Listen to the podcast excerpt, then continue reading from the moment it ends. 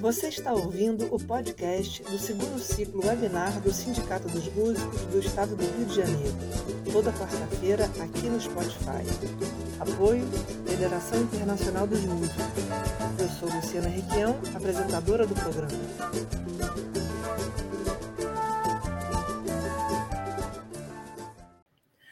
Boa noite, pessoal. Estamos aqui começando a nossa 12 live do segundo ciclo webinar do Sindimuse, é a nossa penúltima do ano, né? a gente vai ter mais uma na semana que vem, com o pessoal do Fórum Latino-Americano de Educação Musical, falando sobre os 10 princípios do FLADEM para a educação musical, vai super valer a pena.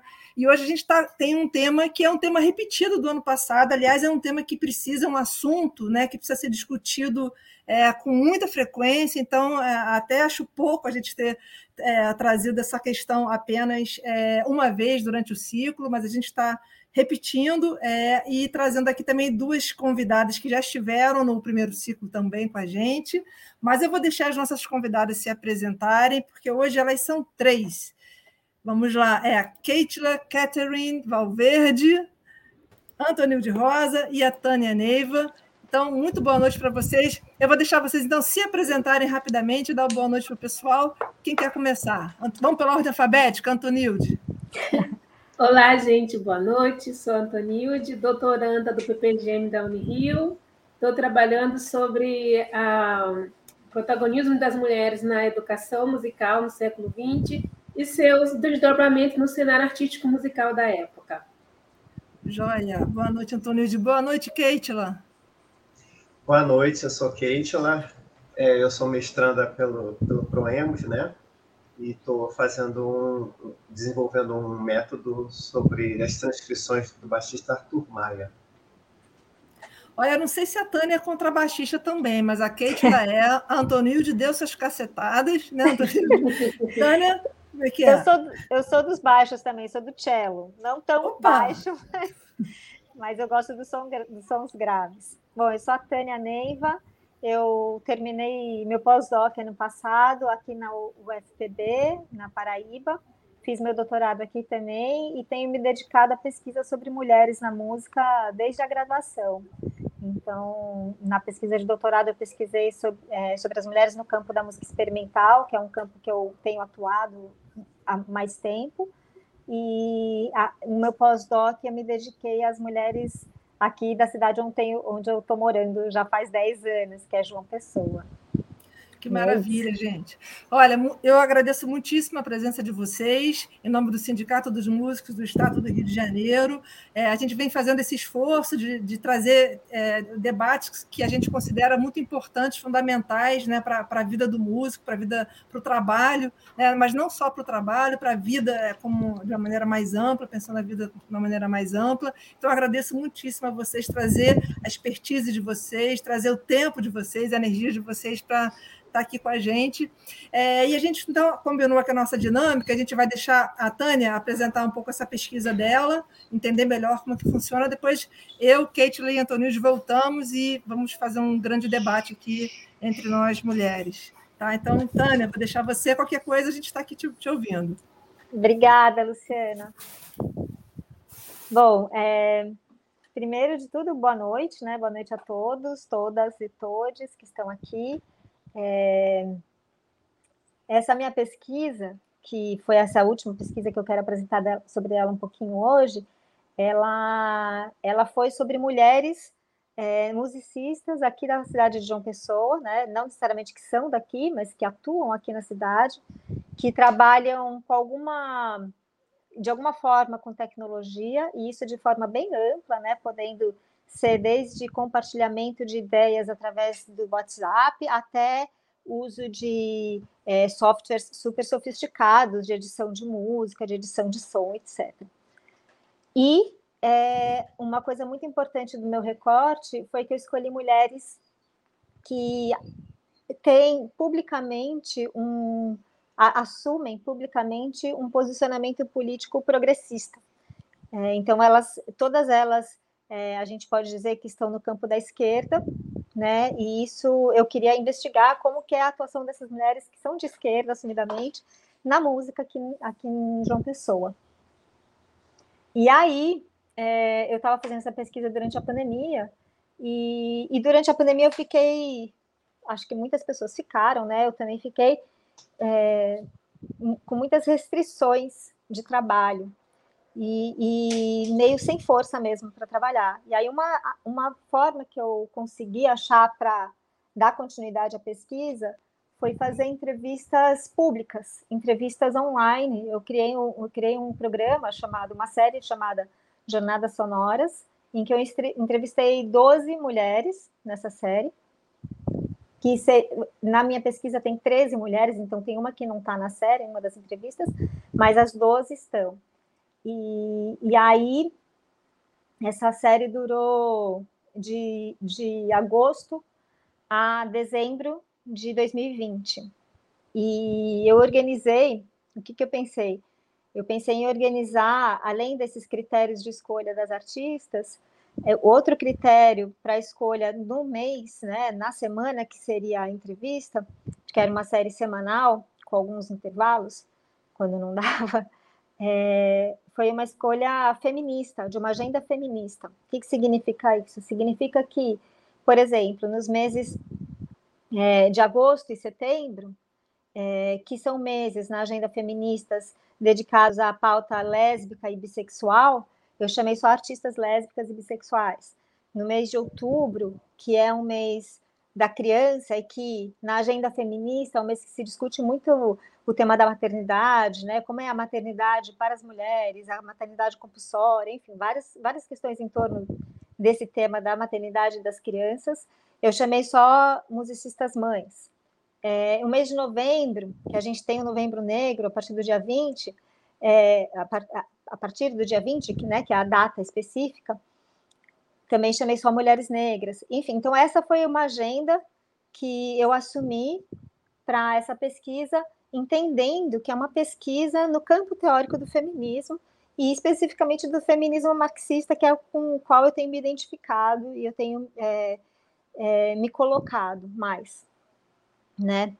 É, e aí falando sobre isso, né? Sobre a questão desse desse recorte teórico da pesquisa, é, quando eu falo que eu tenho que eu faço, que eu me identifico mais com esse feminismo marxista, isso não significa que eu estou excluindo outras correntes feministas, né? O feminismo ele, ele é muito amplo e ele tem várias correntes que compõem é, essa epistemolo, essas epistemologias, né? O marxista é, ele vai partir de alguns centros específicos que eu acho que englobam muitos outros, né? Então eu tenho falado muito do feminismo decolonial e do feminismo marxista, apesar de não serem a mesma coisa, serem bem diferentes em várias questões, eu acho que eles têm muitos pontos que podem dialogar e que se somam, né? Essa, essa é a minha visão. Vão ter pessoas que discordam disso.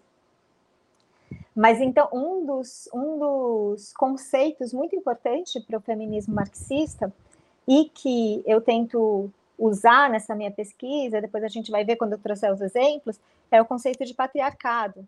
Né? O que, que é o patriarcado? Patriarcado, eu vou ler aqui uma definição que eu fiz e que geralmente eu uso, é, é um sistema ideológico e sociopolítico de valorização e favorecimento do masculino sobre o feminino e do homem sobre a mulher em termos simbólicos e materiais, pela opressão e apropriação das mulheres e aquilo que elas representam no âmbito político, cultural, social e econômico, o qual, o qual fortalece e mantém o sistema de exploração e apropriação característicos do capitalismo. Ou seja, através da opressão sistêmica das mulheres, é possível explorá-las ainda mais, apropriando-se de seus corpos como máquinas de trabalho.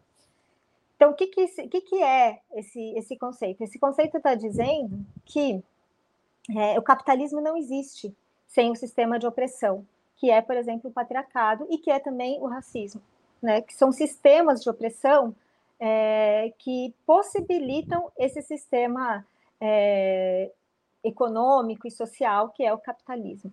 E aí, uma coisa que acontece no sistema capitalismo, capitalista, que é, que é característico, é que essa opressão ela se dá no âmbito de apropriação da vida das pessoas e do trabalho. Que Marx vai dizer que o trabalho é, é, é, é a própria essência né, do homem ou da mulher. Né? Marx fala só em homem, mas a gente pode expandir isso. Ou para as pessoas, né? Acho que seria mais apropriado. E aí, no sistema capitalista, esse trabalho é apropriado. O que, que significa isso? Significa que as pessoas trabalham, mas elas não conseguem ficar com o produto do seu próprio trabalho. Elas não usufruem daquilo que elas produzem, seja é, material, seja é, é, racionalmente. O capitalismo dá um jeito de se apropriar dessa produção.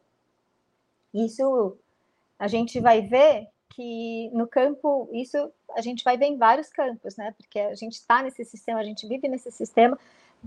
A Luciana Requeu, inclusive, vai falar do capitalismo tardio, né? Que é o, como a gente está vivendo hoje, e no neoliberalismo. Mas o que, a gente vai ver isso em relação ao trabalho que, que, que, que nos afeta, né? Que é o trabalho do músico, da musicista. Como que isso se dá nesse meio?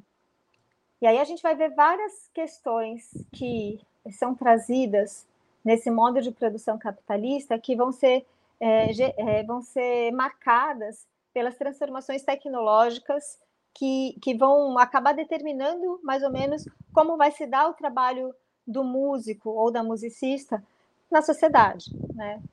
Que tem grandes marcas, marcos temporais, que também a Luciana vai trazer em alguns textos, é, outros atores também vão trazer, que são alguns marcos que vão determinar o modo de produção de música e como que os músicos vão, é, durante esse, esses períodos, perdendo é, a sua. Perdendo direitos, perdendo capacidade de, de perdendo direitos, basicamente. Né? Por quê?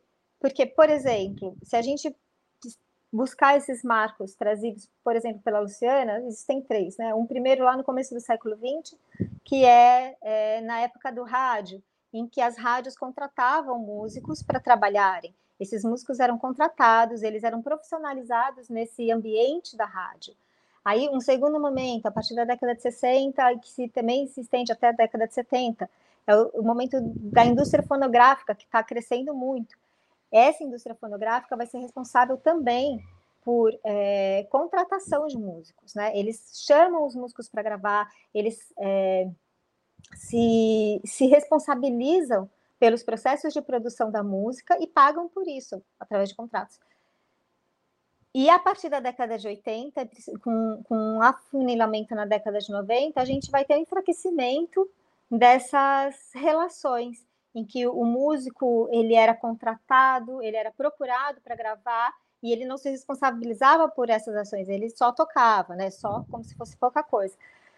E passa a fazer também essas funções. Ele passa a, a se responsabilizar, responsabilizar por várias etapas da produção, que antes não eram responsabilidade dele ou dela. E hoje a gente vive num contexto em que é, além de se não só se responsabilizar pelas várias etapas da produção, os músicos, as musicistas, são totalmente responsáveis por esse processo. Então, o que, que acaba acontecendo?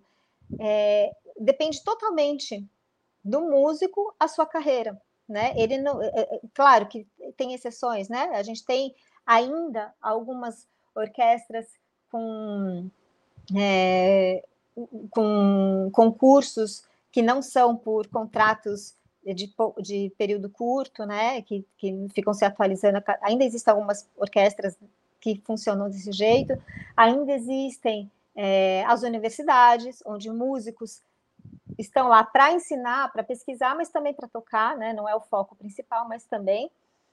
É, então, existe ainda alguns, alguns trabalhos que garantem alguma, alguma, algum, alguns direitos, mas a maioria dos trabalhos dos músicos, e a maioria dos músicos trabalham é, de forma autônoma ou a partir do seu próprio empreendedorismo, né? Que eles precisam correr atrás, é curto e grosso, correr atrás do, do seu dinheiro. Então, eles precisam fazer tudo, né? Precisam gravar, ou então procurar uma gravadora. Então, inverte a relação, ao invés de os músicos serem contratados, eles contratam as empresas, contratam a gravadora, contratam alguém para mixar, ou faz isso sozinho no seu home studio, que está cada vez mais difundido.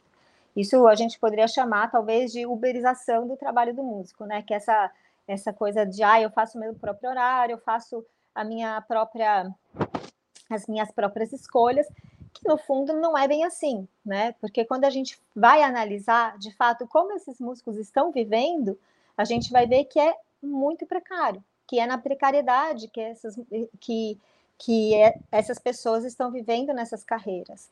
Por quê? Porque não, o mercado não se é, ele não se regulariza de forma igual para todo mundo. Então, as pessoas não têm edital para todo mundo, não tem espaço para todo mundo tocar, e as pessoas ficam dependendo de vários fatores, né? Então, aparece aí a questão da meritocracia muito forte, e quando eu falo em meritocracia, eu estou falando de classe social, eu estou falando de cor de pele, estou falando de raça, estou falando de gênero. E aí que entra a questão das mulheres, né? Que, que eu tenho pesquisado. Então, ó, pra, na minha pesquisa, nessas entrevistas que eu fiz, nessas 12 entrevistas que eu fiz é, online, nesse programa chamado Jornadas Sonoras, é, eu, é, eu fiz um, um, um roteirozinho de entrevista em que eu abordava grandes temas para essas mulheres falarem sobre eles e como esses temas se relacionam tanto com a sua trajetória como com a sua própria como o seu próprio trabalho artístico, se é que se relacionam, né? Então, os temas eram gênero, sexualidade, é, raça, etnia, identidade geográfica, né? Porque eu, eu, escolhi mulheres que atuam aqui em João Pessoa, mas não necessariamente são daqui, né? Então eu trouxe esse tema também, é, tecnologia e trabalho, né? Aí eu selecionei, eu trouxe algumas, eu, sele, eu selecionei alguns trechos de alguns depoimentos para a gente ouvir algumas dessas mulheres e depois eu vou falar um pouco dos pontos que foram comuns a todas elas e os pontos que, que não foram comuns a todas elas, que foram pontos específicos. Então, para começar, eu vou trazer a, o vídeo da Sandra Belê. Oi. É Oi, Luciana. é, peraí, eu, eu vim aqui para justamente não fazer besteira, não botar errado. Você quer o da Sandra Belê primeiro? É. Não, essa tá. é a Maria Juliana. Tá. Deixa eu ver. Peraí, não vou achar aqui. Sandra Belê, achei, vamos lá. 43 e 3 e 30, eu acho. Se quiser, eu posso tentar colocar aqui também. Não, já, já tá, já tá, tá no 43 e 3. Chegou aí, chegou, né? Chegou. Então vamos lá. Pode? Pode. Que tinha que ser que é, ninguém melhor do que eu para entender onde é que eu quero chegar com esse trabalho. E botei muita força, estou botando muita força e muita energia nisso. Até agora que estou lançando um disco e vou lançar esse disco. Já lancei singles no meu canal do YouTube, e já lancei o Faixa Faixa, que é um projeto que fala de cada música individualmente, como ela chegou até mim. Então, ó, me olhem aí no, no, no meu canal, Sandra Belé Oficial, que vocês Quer vão ver o faixa faixa. Tá? Acho que pode, Quero, pode deixar já, Luciana. Então, essa é a fala da Sandra, né? A Sandra é uma musicista, é uma cantora daqui, de, daqui da Paraíba, ela não é de João Pessoa, ela é do interior, e ela, é, ela tem uma carreira bem sólida aqui e também conhecida em outros lugares. Ela se dedica principalmente a forró, e ela compõe também. E, e aí, na carreira dela, ela teve que sair de João Pessoa, ela teve que morar um tempo em São Paulo para conseguir construir essa carreira de uma forma mais sólida e depois voltou para João Pessoa. E antes de ir para São Paulo, por exemplo, ela não, não era. É, ela não trabalhava é, exclusivamente com forró. Aliás, ela quase não trabalhava com forró. Foi em São Paulo que ela começou a trabalhar com forró e hoje ela é conhecida como uma cantora de forró e, e compositora também. E aí a gente vê na fala dela que ela fala um pouquinho antes desse trechinho que aparece, ela fala que ela antigamente trabalhava com, sempre com produtores, mas que na realidade ela ela acabava tendo que fazer muito do trabalho de produção e ela acabou assumindo esse trabalho atualmente. Então ela não tem mais produtor, ela mesma se autoproduz e, e é um trabalho é, intermitente, né? Ela está o tempo todo tendo que fazer é, essa produção nas, nas plataformas, no Spotify, no YouTube, no Facebook, está sempre tendo que fazer essa função. Então, ela, ela acumula, além das funções de cantora, de musicista, de compositora, essa função de produtora também. Né? É assim que ela consegue. Ela, ela vive do trabalho dela, do trabalho musical dela, essa é a renda principal dela, mas ela dá aula também. Né? Então, ela precisa ter um, uma outra renda suportando, né? ajudando nesse, nesse, nesse quesito. Eu vou colocar agora a fala da Luana, da Luana Flores. O Tânia, quando você quiser é, que eu interrompa, faz assim, porque senão eu fico ouvindo duas coisas e eu, às vezes eu não posso não entender. Tá é, bom. Então, fala... Tá bom, de quem, de quem? Fala de novo, por favor. É da Luana Flores, 58 Luana. e 40. Ok. Luana. Eu já tô acabando, tá? Eu sei que. Não, tá ótimo. Tá aqui. É no 58, 58 e 40. Eu perfeito, perfeito, já está. Vamos lá. Você falou lá no começo da trajetória que você teve uma hora que decidiu: não, vou viver disso. Esse é o meu trabalho, é isso que eu faço. Como é viver disso? Você tem uma renda fixa, você tem algum contrato, você depende de shows, de vender música. Como é o trabalho em música? Então, é, é um trabalho é, de. Parece uma montanha russa, né? Eu vejo que é tipo vários altos e baixos, vários altos e baixos, né? Mas até você chegar no alto, você caminha, né? Você caminha bastante. E aí eu sinto que agora eu estou conseguindo ter uma estabilidade, né? Hum, é, e me organizando para que essa estabilidade ela continue nesse fluxo, tá entendendo? Eu trabalho hoje eu trabalho só com música, mas teve um tempo que eu, porque enfim, até eu conseguir dizer para mim que meu trabalho era música, eu fiz universidade, fiz letras, eu fiz mestrado em linguística aplicada, eu dei aula na universidade, entendeu? Enfim, aconteceram muitas coisas para eu entender que aquele lugar não era meu lugar, que eu não gostava, que eu não era feliz, tá entendendo? Então, tipo assim, foi uma escolha, é, foi uma escolha difícil, né? Porque, enfim, a viver de arte no Brasil é algo muito complexo, né? E aí eu percebo que é, eu percebo que eu venho trabalhando e me organizando para conseguir estruturar o meu trabalho para que ele me dê fruto, sabe? Ou seja, eu não vou ficar fazendo música e, botando na internet sem pensar na música enquanto produto.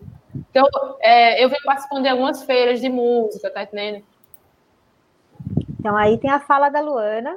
A Luana é uma beatmaker, ela é DJ, ela é compositora, ela é cantora, e ela vem numa ela vem ascendendo na carreira nos últimos três anos. Então, ela está crescendo muito, ela está tendo reconhecimento internacional, ela tem participado de grandes festivais, ganhado vários prêmios, e, e essa é uma fala que, que mostra muito como ela encara a carreira de músico como é, uma carreira em que ela tem que ter muito planejamento, né? Porque é ela que se produz, é ela que faz todo o trabalho de achar onde que ela vai colocar a música dela. Então ela faz uma música, essa música ela não solta diretamente na internet, ela vai ter um trabalho para pesquisar onde que ela vai colocar essa música, que tipo de produção que ela vai fazer para soltar essa música.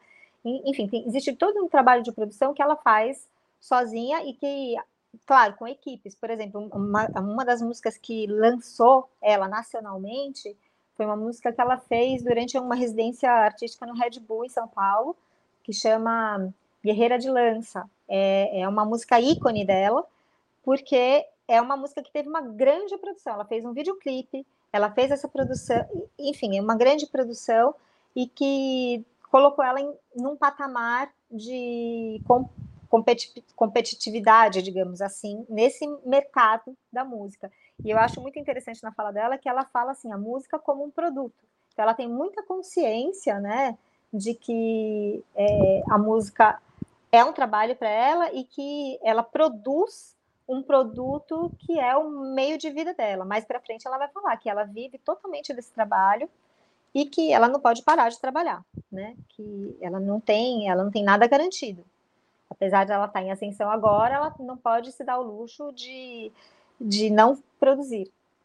Né? E aí, eu acho que o meu tempo está acabando, eu queria só trazer algumas falas é, que foram comuns a todas as, as 13 artistas, as 13 artistas convidadas, que foi é, música é trabalho, né? Então todas elas consideram música um trabalho. É um trabalho difícil, mal remunerado, pouco reconhecido e pouco valorizado, também uma, foi uma fala recorrente. Trabalhe-se muito, também foi uma fala recorrente. É preciso se autoproduzir, isso foi o que todas falaram, né? E como a gente estava tá ainda, né, no contexto da pandemia, essas entrevistas foram feitas durante a pandemia, todas falaram sobre isso também, né? A pandemia dificultou ainda mais a vida dos trabalhadores da música, especialmente dos que vivem do palco. Isso foi uma fala também de todas. É, da, entre as entrevistadas, não teve um recorte de é, gênero musical. O recorte foi é, morar em João Pessoa e ter esse posicionamento político progressista. Então, por exemplo, teve uma violoncelista é, que é de São Paulo, que agora mora aqui em João Pessoa, que já tocou na OSESP, que é a Tereza Cristina Rodrigues. É, então, ela dá essa outra perspectiva também, a partir da música erudita, né? Teve uma professora universitária, que é a Haru Tanaka, enfim, teve uma grande diversidade, né, de, de trabalhadoras da música. Aí alguns pontos específicos que surgiram, que não foram falas de todas, né, é, sobre o trabalho em música, é música como produto, que foi essa fala da, da Luana e também da Valdonato, necessidade de entender e dialogar com a indústria da música, então ter essa percepção de que trabalhar em música é se inserir numa indústria da música, é, que a Paraíba não reconhece seus artistas, que os artistas têm que sair daqui para poderem ter um reconhecimento local, é, que é muito competitivo e pouco colaborativo, esse meio, que é machista, lesbofóbico, é, que o trabalho e a formação do músico são muito caros, mas o trabalho não paga esse investimento, né? Então, o músico passa anos em formação, em processo de formação, mesmo que seja informal, é, mas o trabalho dele não é pago, ou nem, nem falando sobre os anos, meses ensaiando, semanas ensaiando, compondo esse trabalho antes do palco, o trabalho que não é o produto em si, ele não é remunerado, né? O que é remunerado no trabalho do músico é só o produto final, né? O trabalho mesmo não é remunerado. É, as mães têm muitas desvantagens no mundo do trabalho em música. Isso era uma fala que eu não sei se vai dar tempo de trazer, mas eu separei também. É um mundo do trabalho machista, e é preciso diversificar as fontes de renda. Então, assim, a maioria das entrevistadas também é, tinham que ter outros trabalhos, né? A maioria era educadora, dava aula de canto, aula de música mesmo, mas outras, por exemplo, tem uma que trabalha no Tribunal de Justiça, tem outra que é radialista. Então, são trabalhos radialista está mais próximo, né? Mas que não necessariamente estão dentro dessa produção musical diretamente. Então, isso é uma coisa recorrente. Com relação, eu estou finalizando, eu vou deixar para falar, então, no, durante o, debate, eu falo as outras coisas, tá bom? Então, essas foram algumas reflexões que eu trouxe para a gente debater é, as conclusões, acho que eu vou fazer no debate também. Nossa, que, que, que maravilha! Como é que eu não vi antes essas entrevistas, assim, porque estou achando que o material é fantástico. Deixa eu aproveitar, antes de eu chamar de volta a Kate e a Antonilde, eu botei aqui no chat é, para o pessoal que tá, essas entrevistas estão no fórum PPGM, o FPB, é, é esse endereço isso, mesmo, né? Isso. Ah, maravilha. Depois eu vou assistir todas. Quantas são no total? São 12. Maravilha. Ah, essa eu tinha dito, é verdade. É, bom, é, para não, eu estou cheio de perguntas aqui, mas para eu não monopolizar, eu vou chamar de volta a Kate Antonilde. Não sei se Kate e Antonilde querem começar comentando alguma coisa a respeito do que a Tânia falou, fazendo alguma pergunta ou engatando em alguma outra questão. Fiquem à vontade. Eu acho que a gente poderia seguir a Kate, a gente a Kate lá trazendo o recorte né, da, da questão das mulheres trans, e a gente faz esse, esse gancho, depois a gente começa. É... Então, então eu, vou, eu vou ajudar aqui a Kate da seguinte maneira, fazendo uma ponte, né? É, a, a, enfim, a Tânia né, teve um recorte específico também quando ela selecionou as mulheres que ela que ela entrevistou né, para esse projeto, né? E eu tive um, um, fiz um projeto similar, bastante parecido, né? Foram 19 mulheres, aí saiu em formato de livro, é, não tem o vídeo delas falando, né? Mas foi muito interessante. Foi, imagino que para você também tenha sido não só pelo momento que você fez, né, né de estar né, com, as, com, as, privações da pandemia, né? Eu fiz isso um pouquinho antes, foi em 2019, mas é uma cachaça. Eu comecei a entrevistar uma, eu não sabia quantas eu entrevistaria, né? Quando eu fui ver, eu estava com 19 e 300 e tantas páginas. Falei, bom, vou ter que fazer capítulos, né? fazer, desculpa, fazer edições separadas, porque, né? E, e muito interessante, veio o meu recorte foram mulheres é, acima de 45 anos, né? Para justamente pegar mulheres que viveram é, uma fase importante das transformações no mundo do trabalho. E eu tive a felicidade de conseguir entrevistar a Keitla, que é uma pessoa que tem essa trajetória, tem essa experiência, conhece do mercado, trouxe questões muito importantes para essa discussão e tem, a, digamos, a peculiaridade de ser uma mulher trans. Por que peculiaridade? Porque a gente não encontra é, é, musicistas trans com tanta facilidade, né? E, e por que será, né? É uma questão até para a gente discutir, né? Por que, que será que temos poucas ou, ou nós que conhecemos poucas, né? Ou quais, quais serão as oportunidades é, que as mulheres é, trans têm ou deixam de ter, né, frente às, às outras mulheres, principalmente as brancas, né? Então, Kate, é, se você puder contar para a gente um pouco dessa tua experiência, até mesmo da, da, entrevista que você me deu, enfim, faz o, o gancho da forma como você achar melhor. É, é, vocês me ouvem? Muito uhum. bem. Então, eu não poderia é, deixar de falar é, do que a Tânia Neiva acabou de apresentar, porque tem tudo a ver, né? E está aí bem, bem fresquinho todo, todo, toda a problemática que envolve a questão da música, como o próprio mercado de trabalho, ela, ela mesma falou da questão da, da monetização, que, ou seja, do produto final, né? ou seja, a gente só consegue uma remuneração lá no produto final, é, ela colocou muito bem. As entrevistas foram perfeitas, eu gostei muito. Essa da, da Luana Flores, por exemplo, foi perfeito, porque é, é o que acontece, a gente não tem como estar é, tá vivendo exclusivamente da música. Hoje está difícil a gente conseguir isso. Né? Eu não poderia deixar de falar também que eu, eu aqui não estou vivendo, eu não vivo exclusivamente da música, né? Eu hoje trabalho na Secretaria de Políticas para Mulheres do município do Rio de Janeiro. Então, é, na verdade, meu salário vem do povo, né? É, vem do carioca e é, é, via prefeito e via minha chefa Joyce Trindade, que eu já aproveito para mandar um beijo e agradecer, porque só assim eu consigo colocar o pão de cada dia na minha mesa e pagar as minhas contas. A música é, é, é algo que a gente faz porque a gente ama e a gente não, não, não, não consegue fazer de outra forma. É, é um, algo que é, é inerente à nossa própria vida. A gente busca, assim, a gente busca formas de tentar nos mantermos dentro desse eixo. Você mesma comentou, Otânia, que a boa parte, ou a maioria da, da, das pessoas que trabalham na área da música, elas elas é, são da área da educação, né? É, é, é, isso que a gente vem buscando. Eu mesma sou uma dessas que estou aí, é, é, sabe, é, tentando fazer essa interface também. A gente não sabe o amanhã, então a gente tem que estar tá se preparando sempre, se capacitando.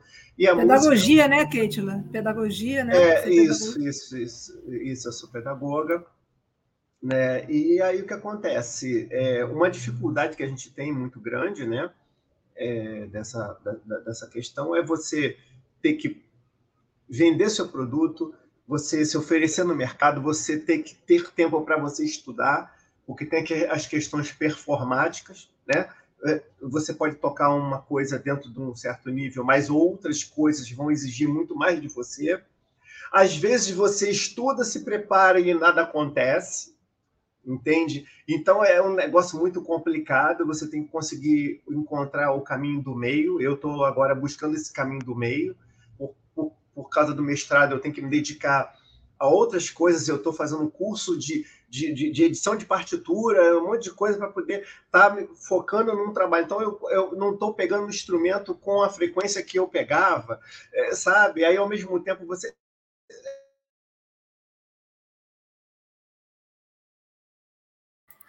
Cortou tua voz, Keitla. Não sei se é internet ou se é microfone. Você está me escutando? Então, agora você fechou o microfone.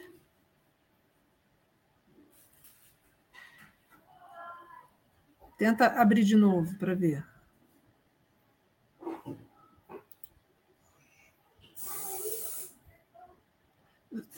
O seu microfone está. Isso, ah, isso, abre, abre. Não, agora você abriu e fechou. Voltou?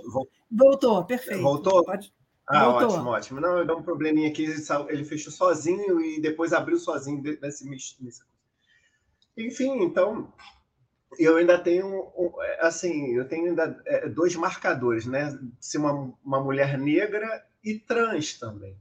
Então, isso a gente já sabe, eu, eu carrego a minha cruz, eu não, não questiono nada, não, entende? Eu, eu penso que, assim, eu me sinto hoje uma, uma, uma pessoa que trabalha num lugar onde, por exemplo, um exemplo, né? Está acontecendo aqui a Bienal do Livro.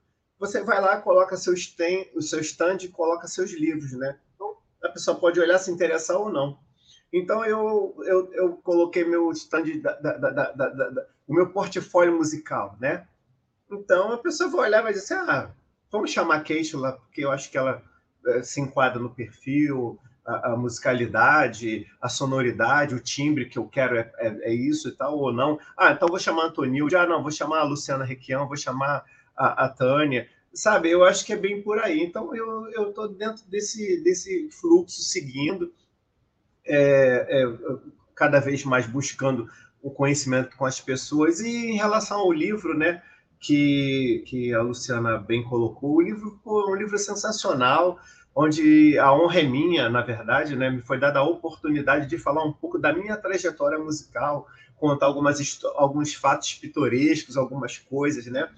Que, que só quem só quem, quem, quem vai quem tem o livro, quem tem lá acesso ao conteúdo vai poder entender algumas coisas engraçadas de um outro tempo que a música como eu cito o caso do Teatro João Caetano, onde as pessoas iam para ali para ficar aguardando serem chamadas para tocar, e aí tem umas especificidades. E foram outras questões que não estão no livro, né, que a gente vivencia e que vai ficando assim, que são momentos marcantes, como, por exemplo, outro dia eu estava falando lá na, na, na aula do, do, do Proemos, eu estava dizendo assim, olha, gente, é, é, quando o Arthur Maia regravou a música Cruzado, é, eu estava no carro com ele, ouvindo a, a, a, gravação inédita, e todo mundo, puxa, é mesmo? Falei, tava, né? Como, por exemplo, eu, eu fiz sauna com o Roberto Menescal.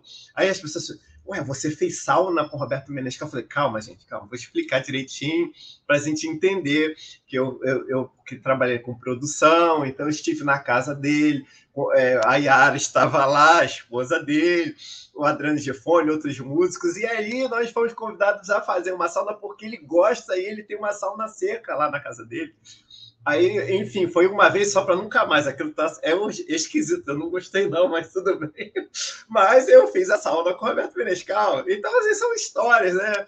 É, momentos da vida assim, muito interessantes e e a gente vai seguindo, né? Eu, eu procuro olhar o lado bom da coisa, não, é, sabe? Mas tá difícil, tá difícil, não tá fácil não, né? O, o machismo, é, é, sabe? Todas essas questões. Agora eu vejo assim, é, há uma melhora, há uma melhora porque eu vejo assim as mulheres se unindo, as mulheres interagindo em rede, entende? Se solidarizando. E aí eu vou dar um exemplo, né? Disso que é a cantora Cláudia Murim ela me convidou para integrar a banda dela, é uma cantora maravilhosa, feminista, né? A banda dela é só de composta é, por mulheres, e, e, aí eu fui apresentada a ela pelo Zé Luiz Maia, né? Que é um, é um primo maravilhoso, né? Meu primo. E aí ela gostou e tal, e falou, ok, ela, poxa, é, é, vamos, vamos 2022 aí trabalharmos juntos. Eu falei, ah, então tá, é um prazer e tudo.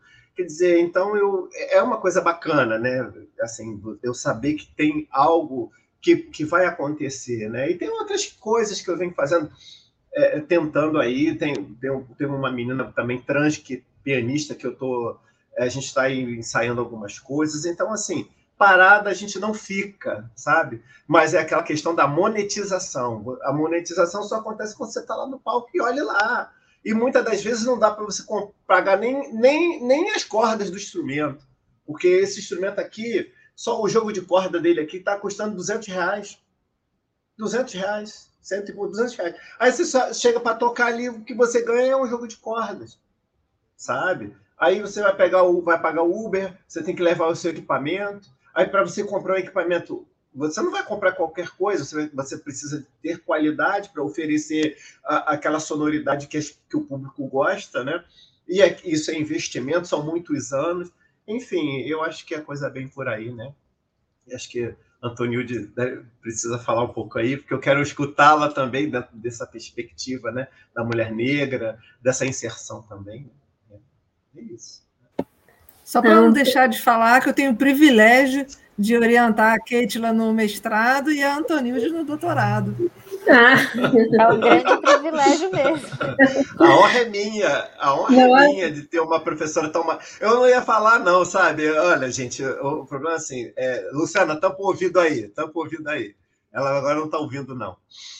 Assim, a Luciana é uma pessoa muito especial, muito querida não só por mim, por todos no, no Proemos, entende? São maravilhosos. Os professores do Proemos, todos, assim, são maravilhosos. Eu estou tendo um, um, um, rico aprendizado musical, sabe? E, e, assim, a Luciana me deixa à vontade, ela faz as ponderações, as coisas. Eu também faço de tudo para para mantê-la, manter esse nível, esse padrão, sabe? Porque é, eu gosto dela assim, sorrindo, feliz, alegre, e, eu, e é assim que eu fico, sabe? E ela fica, eu fico, e eu faço, eu faço a minha parte, me esforço, né? E assim, é, é por música, a gente trabalha por música, é isso. Vai que é tua, Tom Tom. Não, eu que agradeço a Luciana, a gente se encontrou no evento do Fladem, né? Foi ano passado? E aí de lá eu já fui fazer a disciplina e já estou no doutorado. Foi um encontro, assim, esses encontros que só as deusas explicam, né?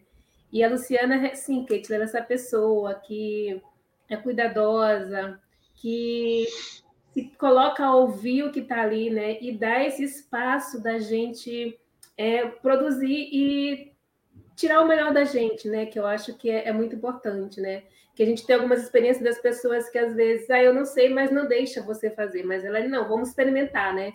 Eu acho que isso que é o bonito, a gente vai descobrindo. Então, eu estou aqui com o cérebro dando nó, mas sabendo que a gente vai produzir o melhor possível nesse, nessa nossa trajetória, né? E sem falar do grupo, do Jecute, que é maravilhoso, que é especial. E quando a Tânia estava falando, eu só lembrava do, nossas, do nosso grupo de estudo, né, Luciana? Tudo que ela falou aqui a gente debate, debate no grupo, né? E uma coisa que eu sempre acho assim, na perspectiva. Chamar a Tânia, né? Né, Antônia? Tem que chamar a Tânia para lá um dia fazer uma fala é, desse projeto. Ela tem que apresentar esse trabalho, né? Todo lá no, na gente, para a gente ler o trabalho. Com certeza. Dela, né? Depois a gente combina. Né, que a gente discute bastante sobre essa questão música e trabalho.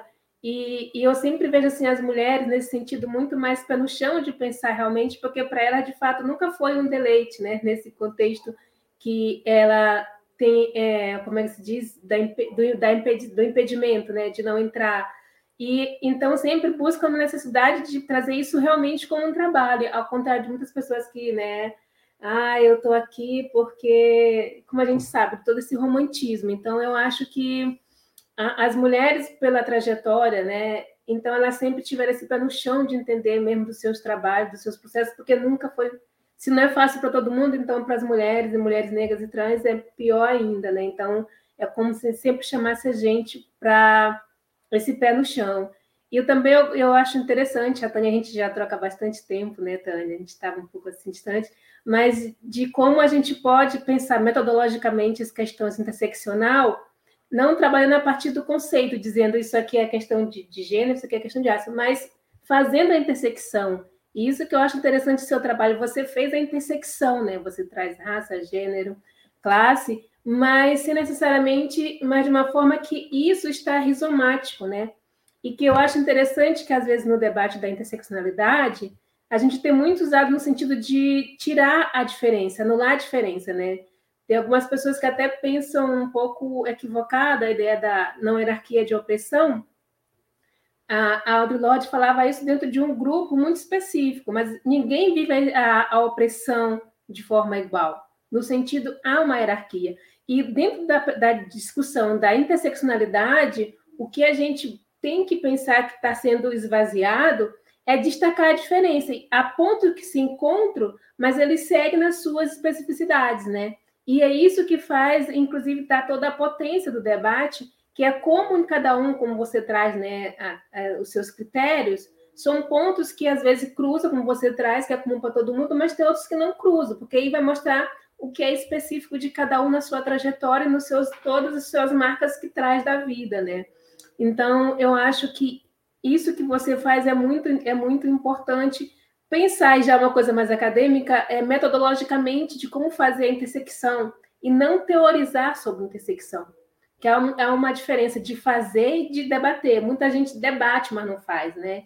E eu acho que você faz a intersecção, e isso potencializa muito, né? E eu acho que a minha pesquisa está muito no século XX, né?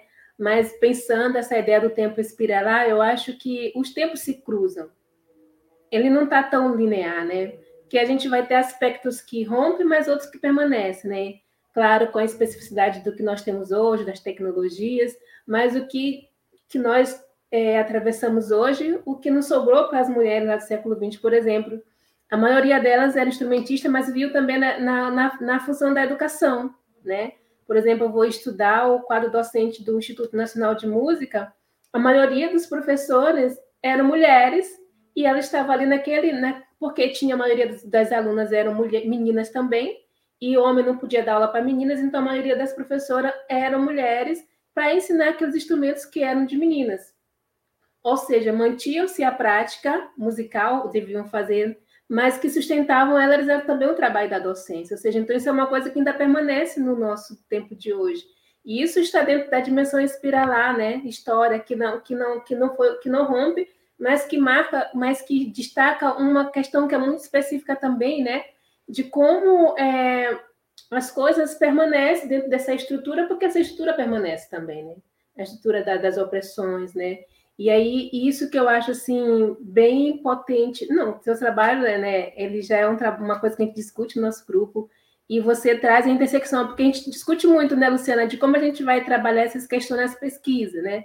E ter esse olhar de quando a gente vai, mas o que é que eu posso trazer aqui um debate de gênero, de raça, e como eu posso fazer isso sem necessariamente teorizar, mas fazer, né? Ter esse olhar para trazer essas diferenças que compõem essa nossa trajetória é, de humanidade, de sociedade, de país, né, que nós somos, assim.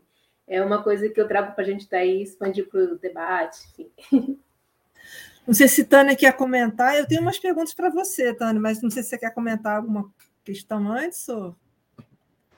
Ah, não, eu queria só agradecer mesmo. Estou muito feliz de estar aqui, de estar com esse diálogo com vocês três que são incríveis né? É, Luciana é uma referência para mim, Antonilde é uma grande referência também, que eu admiro demais, e estou conhecendo agora é, Keitla, que estou muito, muito admirando muito, né? Eu li o livro da, da Luciana recentemente, confesso, mas é, te conheci no livro e agora ver você aqui ao vivo é um grande prazer. Né? E aí, Obrigada. quando Kate lá fala, eu lembro de várias, várias falas assim de musicistas trans que eu já ouvi é, e que e que eu acho que tem um lugar muito específico mesmo, né? Desse lugar da de ser uma mulher trans, como, como uma coisa que ficou muito forte para mim quando eu vi uma, uma musicista chamada Bay Smith. Aliás, eu fiz uma eu fiz uma mesa com ela faz umas duas semanas, ela uma, um mês acho já. Ela falou que ela estava fazendo ainda o curso universitário, né? Mas que era muito difícil. Ela teve o processo de transição durante o curso, que era muito difícil ela ser reconhecida como mulher pelos professores e principalmente pelos professores homens, né? Então tinha sempre teve esse esse esse marcador mesmo, esse, esse componente machista e transfóbico de não reconhecimento da sua identidade. E, e, isso no mundo da música, que é o mundo que ela participa, né? Eu, eu fico imaginando que ela é, ela é branca, ela é do sul do país, né? Eu fico imaginando que para uma mulher negra isso deve ser ainda mais, mais recorrente, talvez mais brutal, não sei. Né? Isso me, me impressionou muito. É, então, eu, eu quero aproveitar esse gancho, ô, ô, ô Tânia, para explicar o seguinte: no meu caso, é, eu fiz essa transição já é, não, não, não no início novinha, justamente por das dificuldades. Eu sou de uma outra época, entende?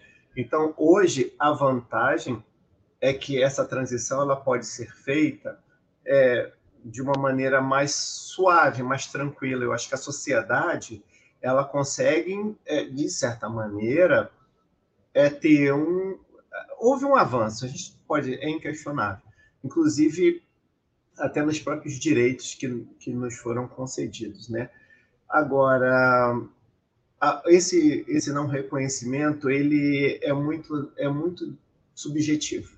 A gente sabe que isso é uma realidade, né? É, porque o problema é que a dor do outro ou da outra, né? Não, não, a gente não tem como medir, a gente não tem como medir isso, né? E aí a gente tem vários comparativos para poder se assim, entender que é, uma, uma mulher, por, por exemplo, é, quando você passa pelo processo é, é, transgenitalizador, é, outras pessoas usam outros termos, né, como redesignação, né? aí você vai passar por, por, uma situação dessa, a pessoa vai dizer, ah, mas você não tem um útero, né? Mas e a mulher que, que teve que retirá-lo por, por algum problema de saúde, entende? É, e, os aspectos de uma hormonioterapia que muda é, é, é, sabe, muda a nossa forma até de pensar, muda tudo, sabe? Então, assim, é, a questão, aí vou além disso, que é a questão da nossa alma mesmo, daquilo que a gente se sente, daquilo que a gente se percebe. Então, eu vejo que assim, a dificuldade maior são das pessoas que, que conheceram a gente antes da transição.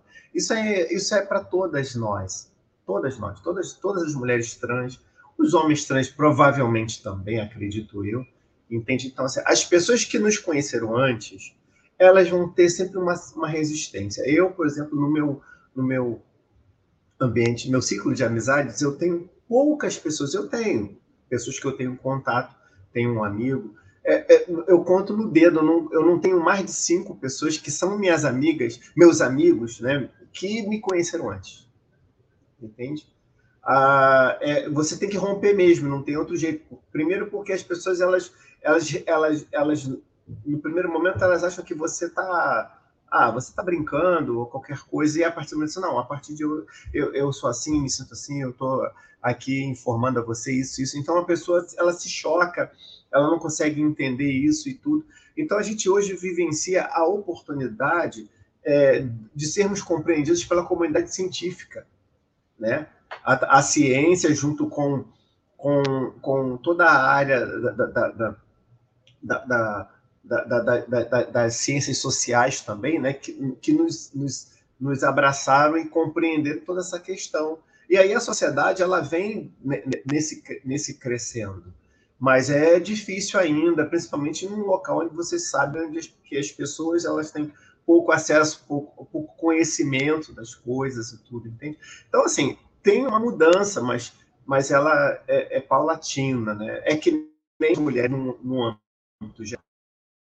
é, o feminismo vem avançando, né? Quando eu falo feminismo, é, o feminismo ele não é, é ele não é antônimo de, de, de, de, de machismo. Muito pelo contrário, o feminismo ele ele é um conceito em que nós mulheres buscamos a equidade de direitos, apenas isso. E, aliás, até aproveitando o gancho que a Antonilda estava falando ali, que ela fez uma pesquisa e que as professoras davam aula, tal, aquela... eu fiz um curso é, pelo Itaú Cultural, um curso maravilhoso de música, né? E que fala da, da, da, música, é, é, a história da música no Brasil e fala justamente disso, né? Das mulheres, do apagamento das mulheres, porque as mulheres elas estudavam e tocavam muito bem, mas elas não apareciam, não davam a elas a visibilidade que davam aos homens. A gente, Chiquinha Gonzaga é uma exceção. Eu estava aqui fazendo as contas, ela, ela tem 181 anos que não, ela nasceu há 181 anos atrás. Imagina o que ela passou, né? E eu, a gente conhece um pouco da biografia, eu conheço a biografia da, da Chiquinha Gonzaga, e aí ela foi uma exceção. E quantas outras Chiquinhas existiram e que não foram dada é, a oportunidade delas, delas mostrarem o seu talento, né? mostrarem a sua arte? Na verdade, não é só o talento, a arte, né? como como algo importante. Então, é, é, é um problema que a gente vem a, a cada dia é, é como um, um, uma joia que vai lapidando. Então, a sociedade está sendo lapidada também.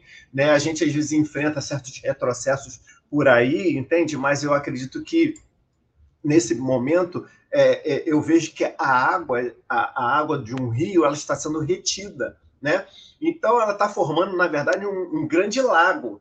Quando 2022 para 2023, é, é, esse, esse, essa, essa água vai ser escoada, ela vai vir com muita força, porque a gente, porque vai ter uma retomada de tudo aquilo que foi re, retido, represado é, politicamente, porque a gente não pode tapar o sol com a peneira. A gente não pode, isso é impossível isso. Então nós temos uma sociedade que precisa compreender que não é um, um momento de quatro anos, não é um momento. Não, não, não, não, não, não, não. São questões que vêm lá de trás que envolve toda uma, uma, uma cultura, um, um, conhecimento, um estudo. Então, quando a pessoa ela é contra todo estudo acadêmico, todo desenvolvimento de pesquisa, de qualquer coisa, ela é contra o conhecimento, porque o conhecimento é que vai libertar verdadeiramente.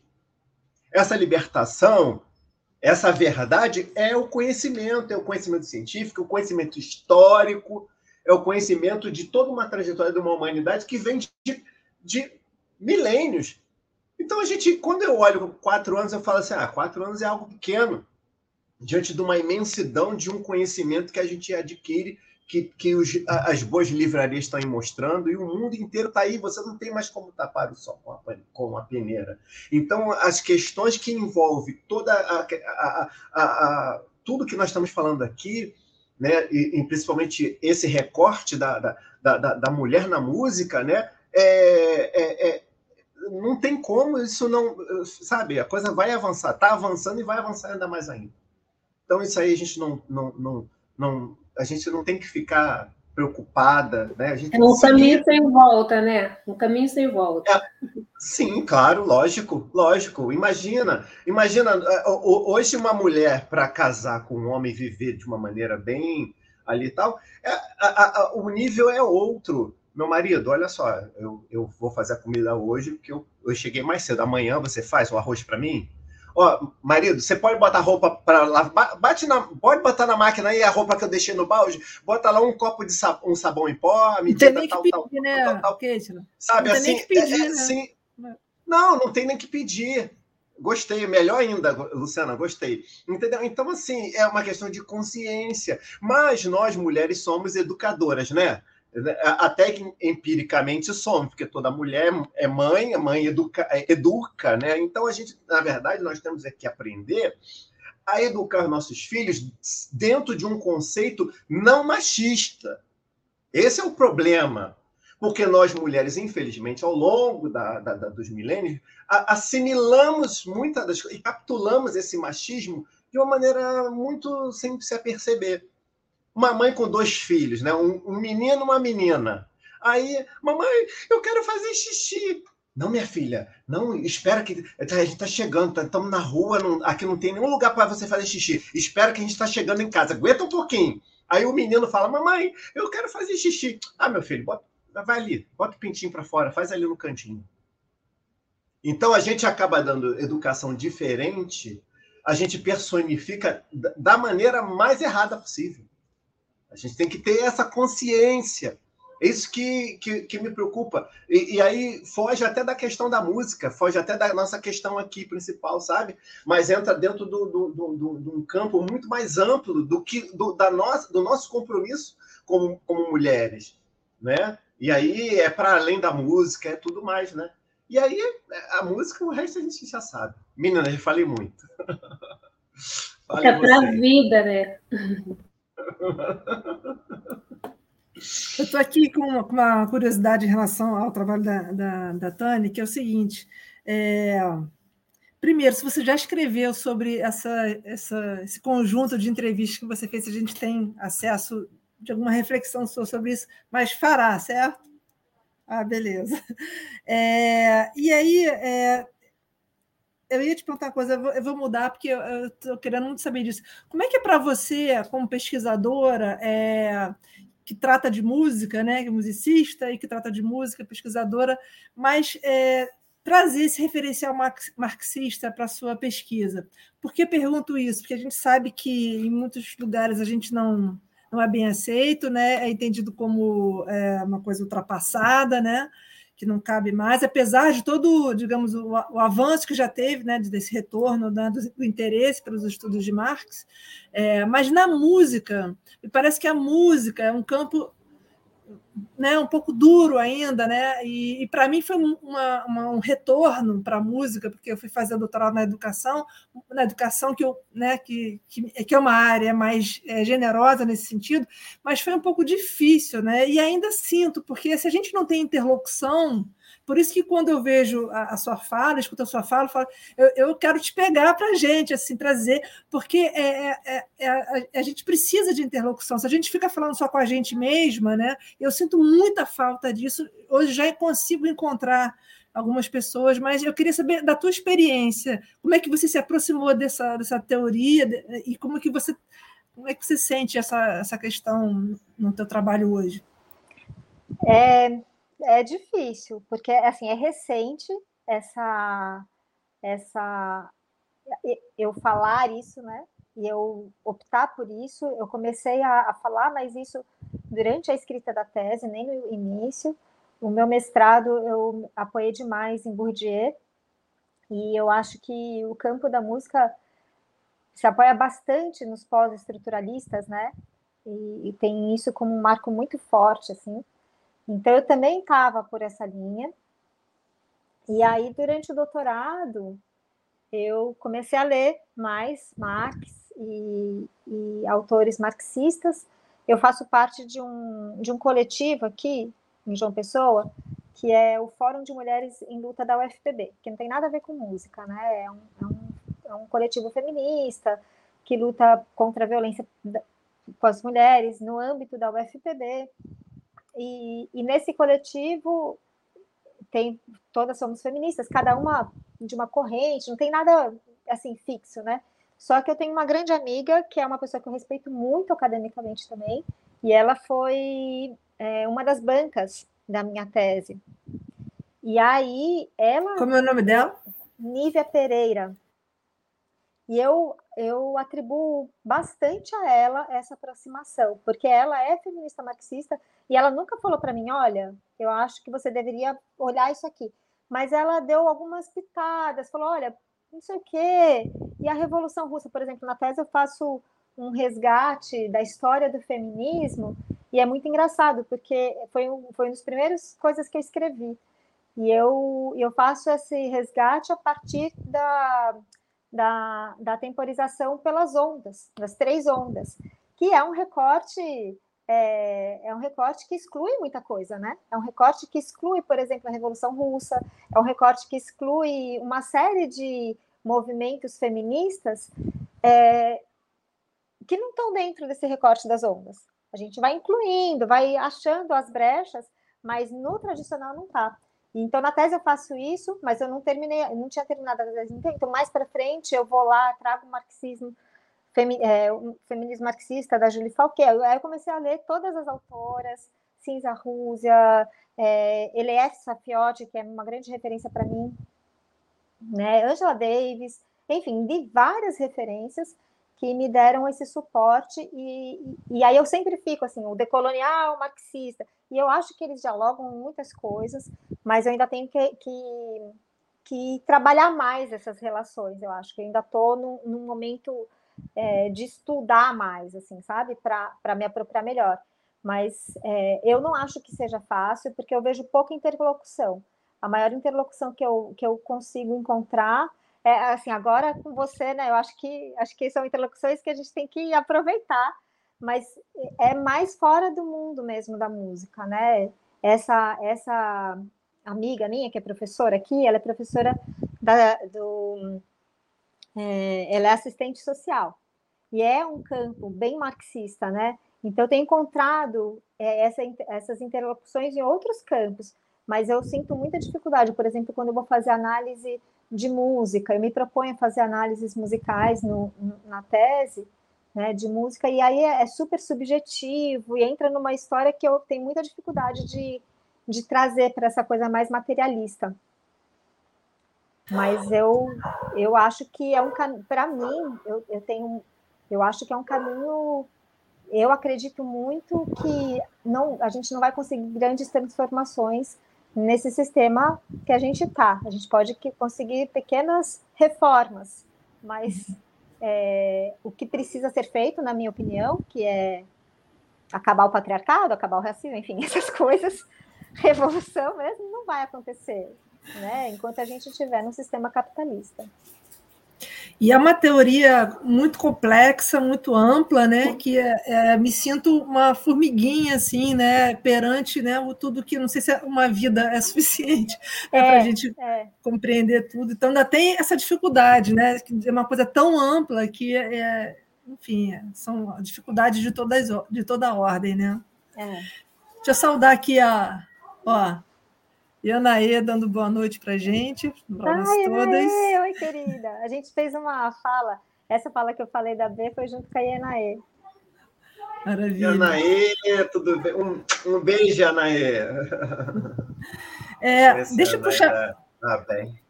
Deixa eu puxar mais uma, mais uma questão aqui. É, se dentro, e aí, dessa pergunta, se também se Keitla e Antonio, claro que eu vou fazer específica da pesquisa dela, mas acho que vocês, como mulheres e como musicistas, podem colaborar também. Queria saber assim, é, é, a gente, esse mundo do trabalho, né, a gente já tem, eu acho que, pesquisas suficientes né, que mostram a situação que a gente vive. Né? É, é, agora, dentro do mundo é, do trabalho feminino, qual, qual seria a peculiaridade, a característica, assim, o que marca né, é, para você, dentro do que você ouviu das suas interlocutoras, pelo fato de serem mu mulheres? Tem várias questões. Assim, uma, eu vou tentar listar pelo que eu lembro, eu anotei algumas aqui também. É, uma, uma questão que é bem recorrente assim, em todas as falas, não só nessa pesquisa que eu fiz agora, mas na pesquisa que eu fiz no doutorado também, que eu, que eu pesquisei o campo da música experimental, eu pesquisei 10 anos de uma instituição, de, um, de uma iniciativa, enfim, várias pesquisas. O que se percebe é que, assim, primeiro, a mulher geralmente ela, é, ela se insere mais tarde nesse como profissional da música do que os homens. Né? É mais tarde que ela começa a ganhar dinheiro tocando é, na verdade, não, ela começa a ganhar dinheiro mais cedo, dando aula, mas ela, ela tem um reconhecimento quando ela já tem mais idade do que o, comparando com os homens, né? Então, é, essa parte do reconhecimento, ela, ela vem com, com mais idade para as mulheres. E, em questão ao trabalho, é, muitas se queixam, pelo menos aqui na pesquisa, de que elas eram as únicas mulheres em vários ambientes em que elas, elas trabalhavam, e que isso era muito difícil para elas, por quê? Porque é, muitas vezes elas não eram ouvidas, né? Falava, é muito, muito, muito comum isso com cantoras. Então, Antonilde pode falar se é assim mesmo, né? Mas de ah, a cantora vai dar uma sugestão de um acorde, ou vai questionar alguma coisa, e aí ela não é levada a sério, a opinião dela não é levada em conta. Muitas vezes isso acontece.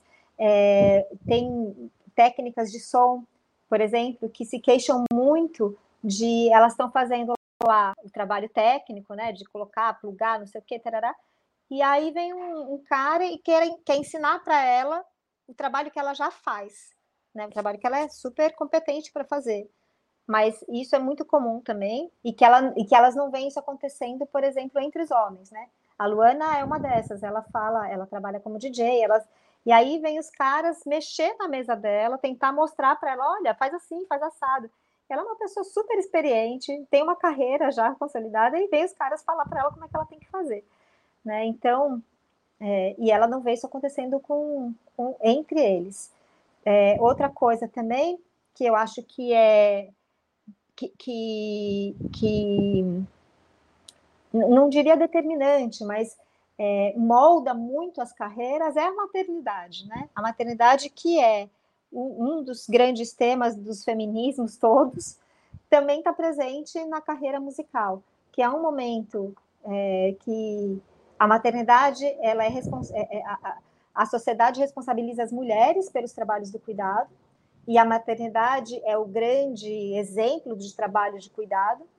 E então é um momento em que a mulher se vê muito sozinha, ou que ela tem que dar uma parada na carreira artística, ou que ela tem que desacelerar, ou que ela tem que mudar a, a estratégia, né? mas ela não tem uma das falas, que é a fala da Maria Juliana, ela dá um exemplo que eu acho muito muito legal, sabe? Como se você tivesse uma, um, uma cartilha com vários, vários quadradinhos para você clicar de opção. Ah, opção de tocar aqui. Com a maternidade, você não tem todos esses. Eles se reduzem a um terço, a um quarto né, de possibilidades para as mulheres. Então, ela restringe muito as possibilidades da carreira é, da carreira. Né? Coisas que os pais. Então, não é a questão de ter filhos, é questão de ser mãe. Porque os pais não, não têm isso para eles, né? Eles continuam com aquela cartela, é, talvez não com todos os itens a serem clicados, mas com muitos deles, né? Ou a maioria. Então, isso é uma questão fundamental, eu acho. É, nessa questão de gênero em relação ao trabalho, né? Na música. Aí tem o, o, é, e aí, uma coisa também que é, que eu acho que é interessante, é que é recorrente também nas falas das mulheres a necessidade de criação de estratégias é, corporativas, digamos assim, né? De fazer grupo de mulheres, fazer editais para mulheres, fazer. É, porque isso são estratégias para é, promover outras mulheres, para ajudar outras mulheres a conseguirem se profissionalizar para e para criar um nicho também, um nicho no mercado, né? Então isso também aparece bastante como uma estratégia de sobrevivência. Não, além de ser política, também é econômica, né? Eu acho que, que eu me lembro assim por hora é isso. É, e eu, eu ia falar justamente nessa questão da, das redes, né? Porque a gente tem pensado muito isso, né? do, do coletivo, e de como também, é, quando você fala né, que essas funções que vêm para as mulheres pelo fato de ser mãe, né, de como as mulheres, por trazer, esse, vamos dizer, um certo karma do cuidado, ela também trabalha tanto e não recebe por esse valor que ela, que ela faz. Inclusive, teve um estudo agora que saiu um dossiê da, da Oxfam, que fez mundial sobre o cuidado, inclusive nas nas instituições psiquiátricas, né?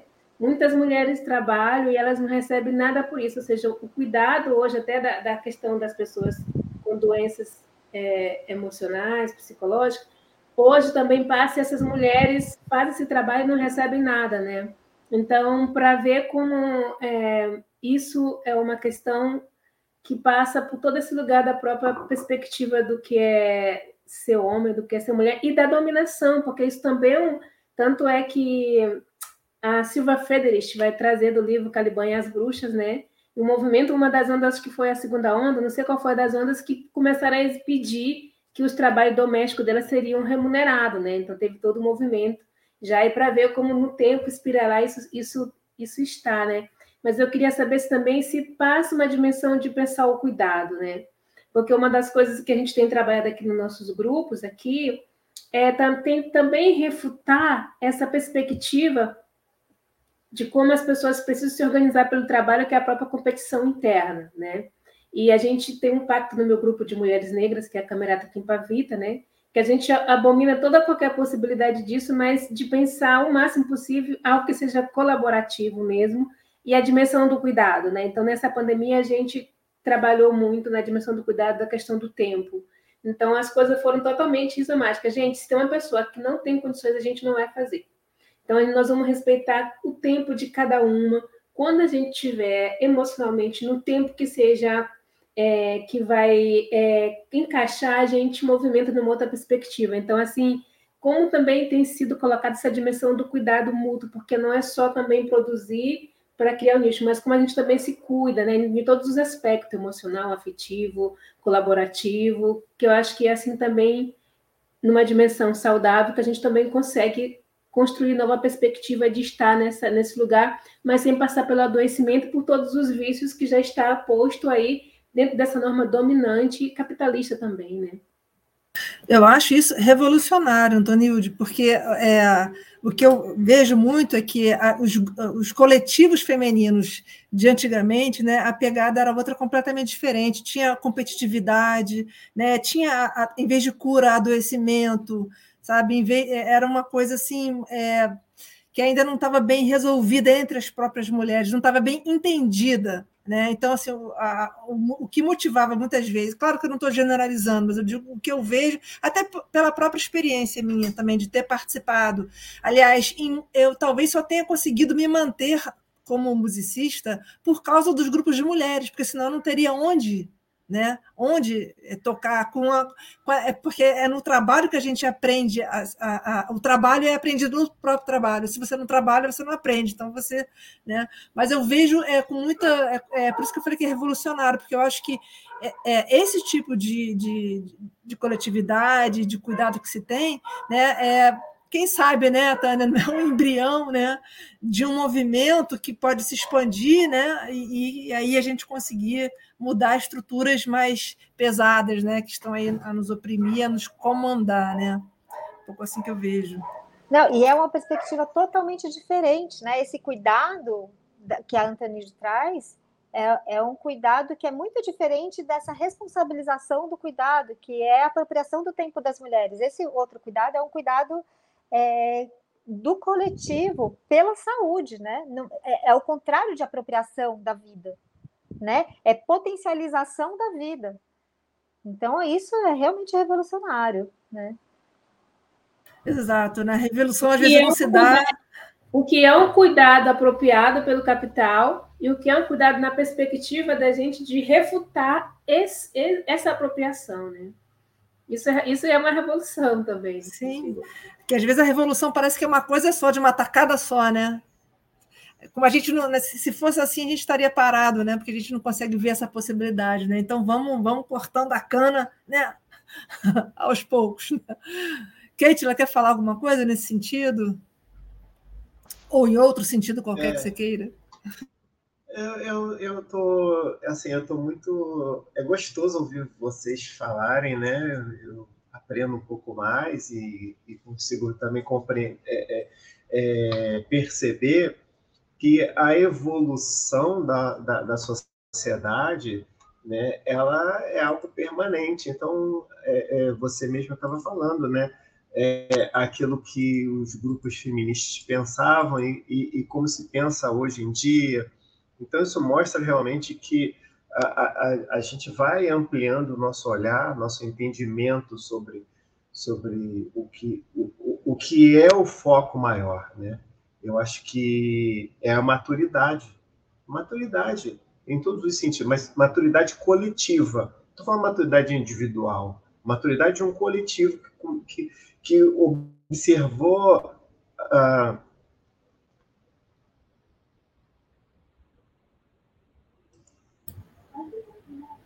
Cortou aí o microfone?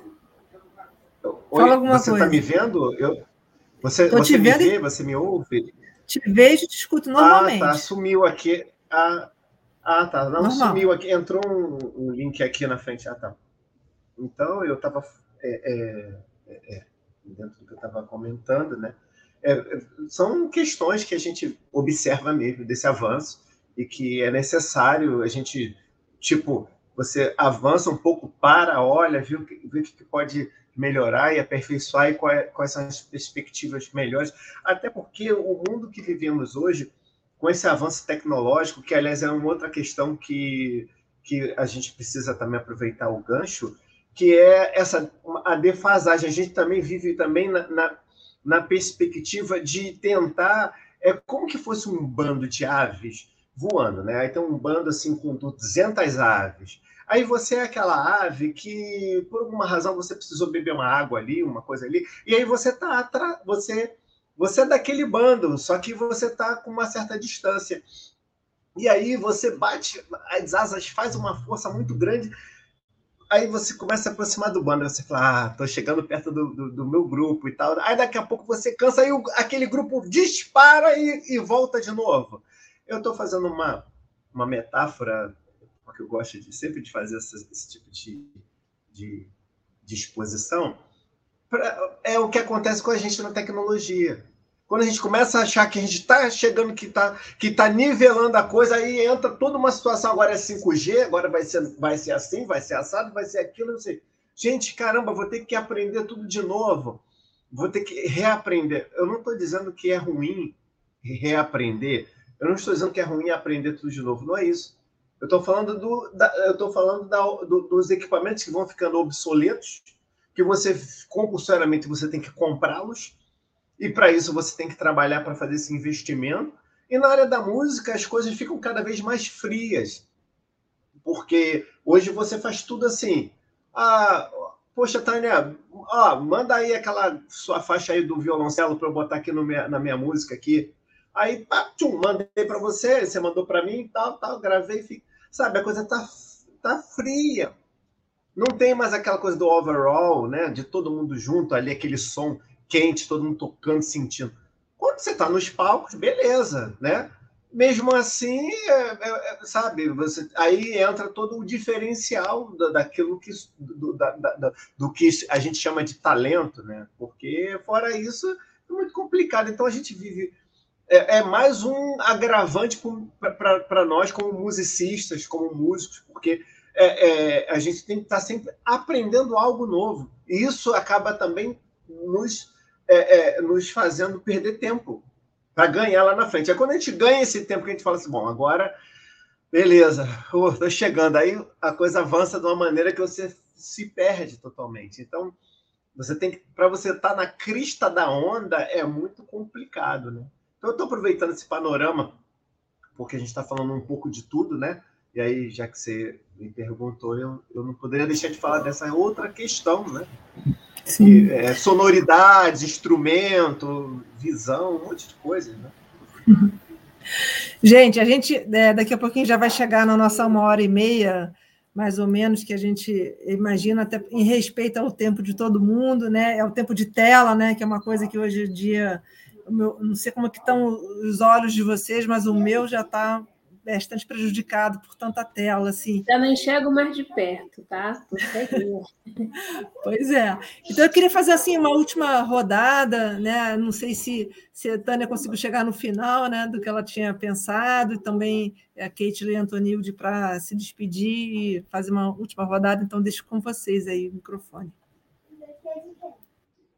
Olha, eu, eu vou aproveitar assim para é, agradecer a você, Luciana, minha, minha orientadora, mas eu também não posso deixar de agradecer a minha presidenta Luna Messina, maravilhosa, né? É, e a gestão da Luna Messina, porque eu não, eu não me cansarei de dizer, né? Que é, essa busca né, do, do, do, aperfeiçoamento que eu vinha falando. Só avisa, Keishla, graças... presidente do Sindicato dos Músicos, né?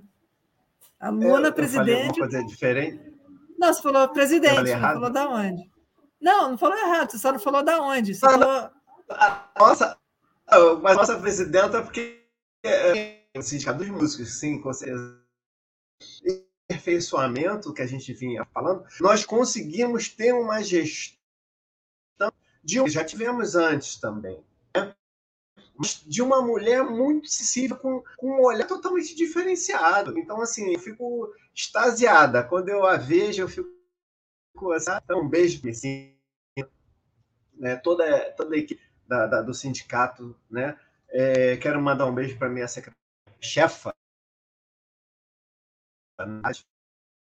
é, para você, toda, todas as pessoas do Proemos, né? Agradecer as minhas pares aqui, a Tânia Neiva e a Antonilde, é, pela oportunidade de, de estarmos ombreados aqui, né, junto com a nossa ilustre Luciana Requião. Eu acho que a temática uma temática muito importante. E, e, e é isso, gente. Muito obrigado. Aproveito para desejar assim, é, milhões de coisas boas né, que eu desejo, né, que a gente consiga concluir concluiremos, se Deus quiser, nossos mestrados, doutorado, pós-doutorado, pós-tudo, né? E eu creio que 2022 vai ser melhor. Eu creio que é um ano em que a gente vai conseguir é, a, a, retomada efetiva da, da, da, área musical e a gente vai conseguir alegrar ainda mais o público que, que carece de, de, de, de mais, mais, mais quantidade, né? um volume maior da arte que a gente pode produzir. É isso. Um beijo a todas e todos. Vou aproveitar o gancho também, vou, me, vou aproveitar para despedir, para deixar a Tânia e a professora Luciana para fechar essa, vamos dizer assim, esse, esse giro das mulheres na música, né? essa gira que está girando aí, espiralar.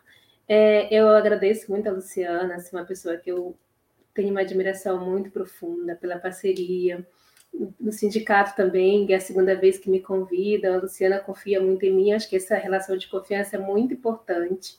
A Kate, lá que também eu aprendo muito, é um prazer te ouvir. É a segunda vez que a gente está junto, eu aprendo muito, né? Porque é um marcador que eu não vivencio, então poder ouvir e aprender. A Tânia, que é uma grande amiga, grande querida, a gente já se encontrou lá em, na, é, em João Pessoa, né, da Sonora, a gente já troca bastante tempo é sempre um grande momento de aprendizado. Eu acho que a gente aprender no coletivo é muito mais saudável, prazeroso e deixa a gente motivada, né? Então, agradeço pela oportunidade, digo que eu sou muito feliz de estar sempre com pessoas interessantes que minha, com as quais eu aprendo e nutro do meu coração um carinho muito grande. Ah, eu vou aproveitar então também a deixa e também agradecer muito esse convite feito pela Antonilde. Fiquei muito feliz de, de estar aqui com vocês, de poder trocar aqui. É, Antonilde, amiga, é, parceira de é, sonoras, de João Pessoa, de várias coisas, né, Antonilde? Saudade de você, viu? é, Keitla, é, sua fala é, é de muita. Eu também aprendi demais na sua fala, então estou muito feliz de ter podido estar aqui te ouvir. É, vou refletir várias coisas durante vários dias, e isso é muito bom, isso é muito bom, porque a gente vai crescendo, né? E também, Luciana, é um grande prazer também estar aqui ao seu lado. Realmente é um grande prazer para mim, fiquei muito feliz de estar aqui. É, eu acho que a minha fala era isso mesmo, eu, eu acho que concluí falando dessa coisa da, de gênero no final, falando das questões específicas, né? Era o que eu queria trazer. É, eu acho que a gente está vivendo um momento muito difícil, né? São só quatro anos, Kate, mas são quatro anos que, olha, realmente foram muito destruidores em vários campos, né? Mas é isso. A gente, né, como dizem os povos originários, como dizem a, a população do movimento negro, a gente sempre sofreu, né? Faz 500 anos aí que está sobrevivendo e resistindo e inventando maneiras, né? Então isso também não é, está sendo diferente. Agora talvez seja um pouco mais duro, mas está aí. Então é isso, assim, eu, eu, concordo com você. O tempo você tá me frente. Você me fez ter que falar junto com você só para cantar assim. Ai, ai, ai, ai, ai, ai, ai, tá chegando a hora Outubro de 2022 vem aí, eu tenho, sabe? E vamos, vamos Você não, não é você que tem que ir embora, não, hein? ele não, ele não. Ele não, ele não. Ele não. Pois é, então é isso, assim, é um momento que é de muita dificuldade para a classe artística, para as mulheres da classe artística, para as mulheres racializadas, para as mulheres trans, então, é, eu acredito que as coisas vão ter que melhorar. Tem que melhorar.